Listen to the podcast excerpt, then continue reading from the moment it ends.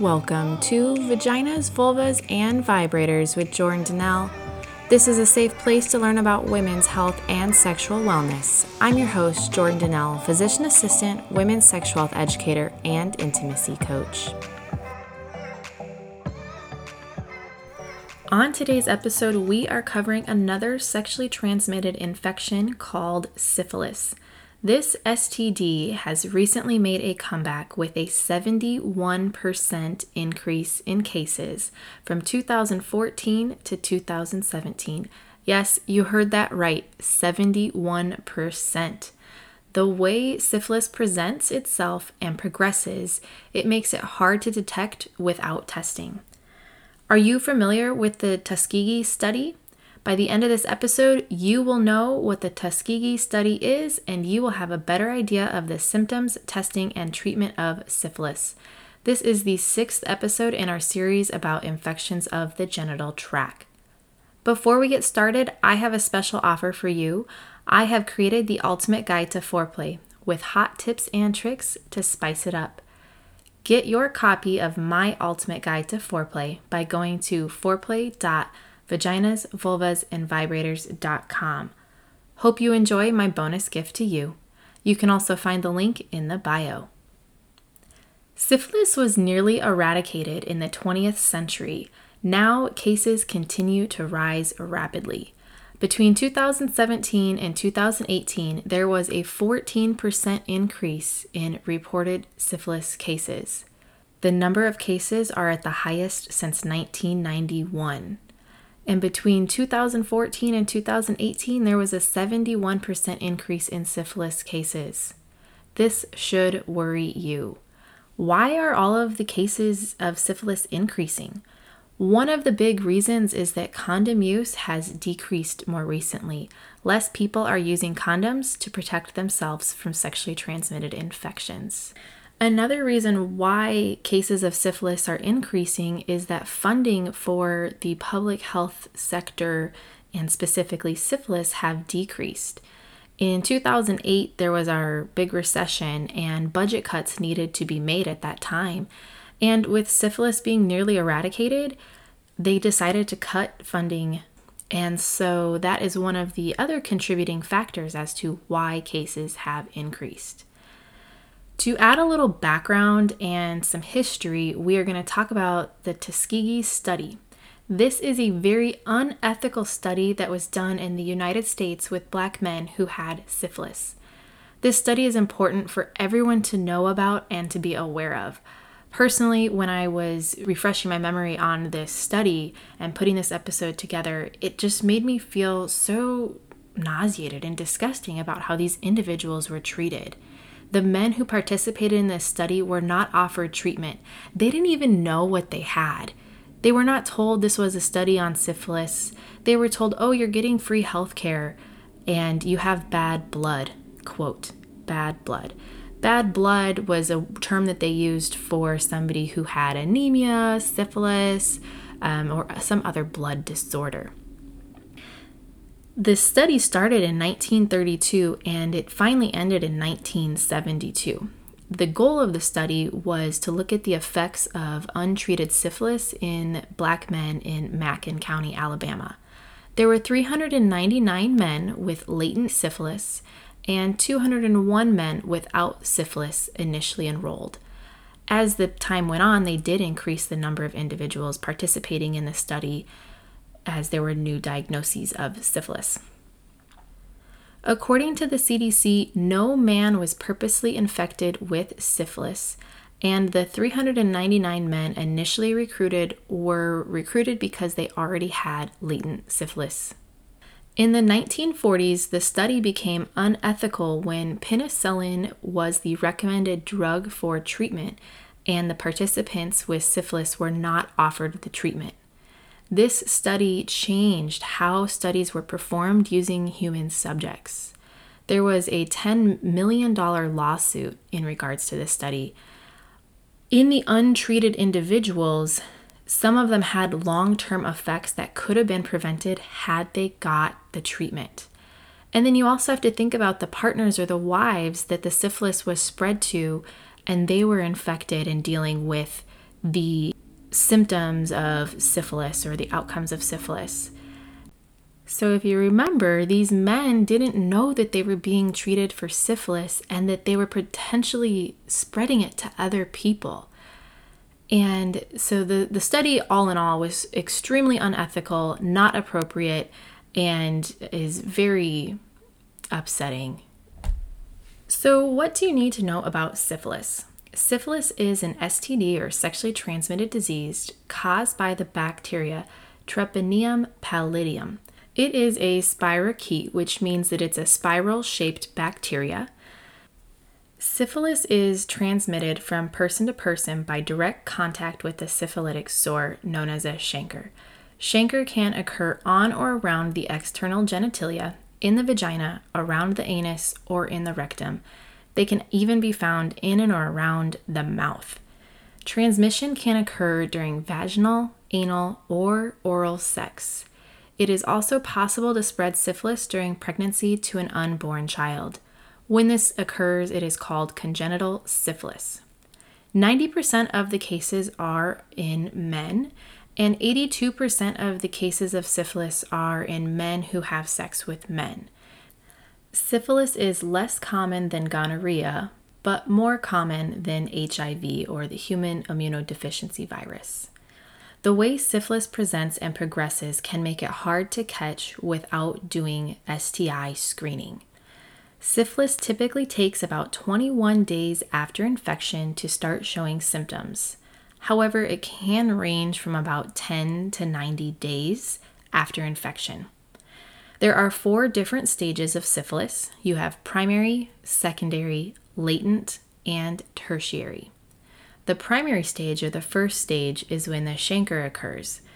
There can be multiple sores when it first appears, or just one single sore. The chancre is usually, but not always, firm, round, and painless. It appears at the site where the syphilis bacteria entered the body. These painless chancres can be difficult to notice if they appear in locations like the vagina or the anus, because you can't see in there unless you go to a doctor's appointment and they're doing a physical exam where they're looking. I personally have had the opportunity to see the chancre present in some of my patients more than one time it's something that is very rarely observed. The doctor that I was working at at the time, he had been practicing medicine for 15 years and had never seen it. Yet I had two cases that year. A lot of times in medicine, you don't get the opportunity to see things that are not common.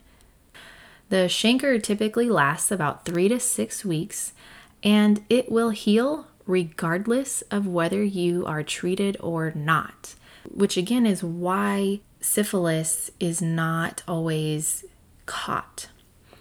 Only 30 to 60% of cases are diagnosed during this stage. If not treated adequately, the infection progresses to the secondary stage. Progression to the secondary stage is typically about two to eight weeks after the primary lesion. At this stage, you get skin rashes, and mucous membrane lesions, so lesions or sores of the mouth, vagina, or anus. Typically, the stage starts with a rash on one or more areas of the body. The rash will appear when the primary chancre is healing or several weeks after the chancre has healed. It is not usually itchy. It is typically rough red or reddish brown spots on the palms of the hands and the bottoms of the feet. However, rashes with different appearance may occur on other parts of the body. Many times the rash will go unnoticed because it is so faint. This again is why there are increased number of cases. It, it's because people don't notice the symptoms that you would see with syphilis. Condylomata lata may develop, which these are large raised gray white lesions. They are typically seen in warm, moist areas such as the mouth, underarm, or groin. In the secondary stage, one might also experience a fever, swollen lymph nodes, sore throat, patchy hair loss, headaches, weight loss, muscle aches, and fatigue. If you remember back to our last episode, this is similar to HIV where you have those non specific symptoms. And if you think about it, kind of similar to COVID. Headaches, fever, muscle aches, fatigue, kind of similar to flu as well. So, part of why it goes unnoticed is it's very like all a lot of other things. Again, the symptoms of secondary syphilis will go away with or without treatment. However, without treatment, the infection will progress to the latent stage, the third stage. The latent stage is a period of time where there are no visible signs or symptoms of syphilis. This period starts after the symptoms of the secondary stage have resolved. Without treatment, the infected individual will continue to have syphilis in their body even if there are no signs or symptoms, and it is still possible to spread syphilis during this stage. Latent syphilis can last years. The final stage is tertiary syphilis.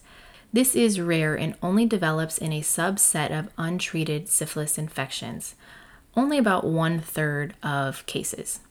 It can appear about 10 to 30 years after the original infection of syphilis was first acquired. It can be fatal. It affects multiple organ systems, including the brain, nerves, eyes, heart, blood vessels, liver, bones, and joints. The symptoms vary depending on what organ system is affected. Some of the major risks at any stage of syphilis is that the infection can invade the nervous system or the eyes.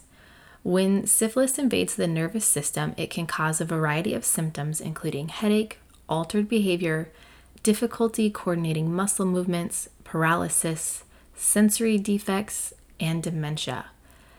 When this happens, it's called neurosyphilis. When syphilis invades the eyes, it can cause vision changes, decreased visual acuity, and permanent blindness. The invasion of the eyes is called ocular syphilis.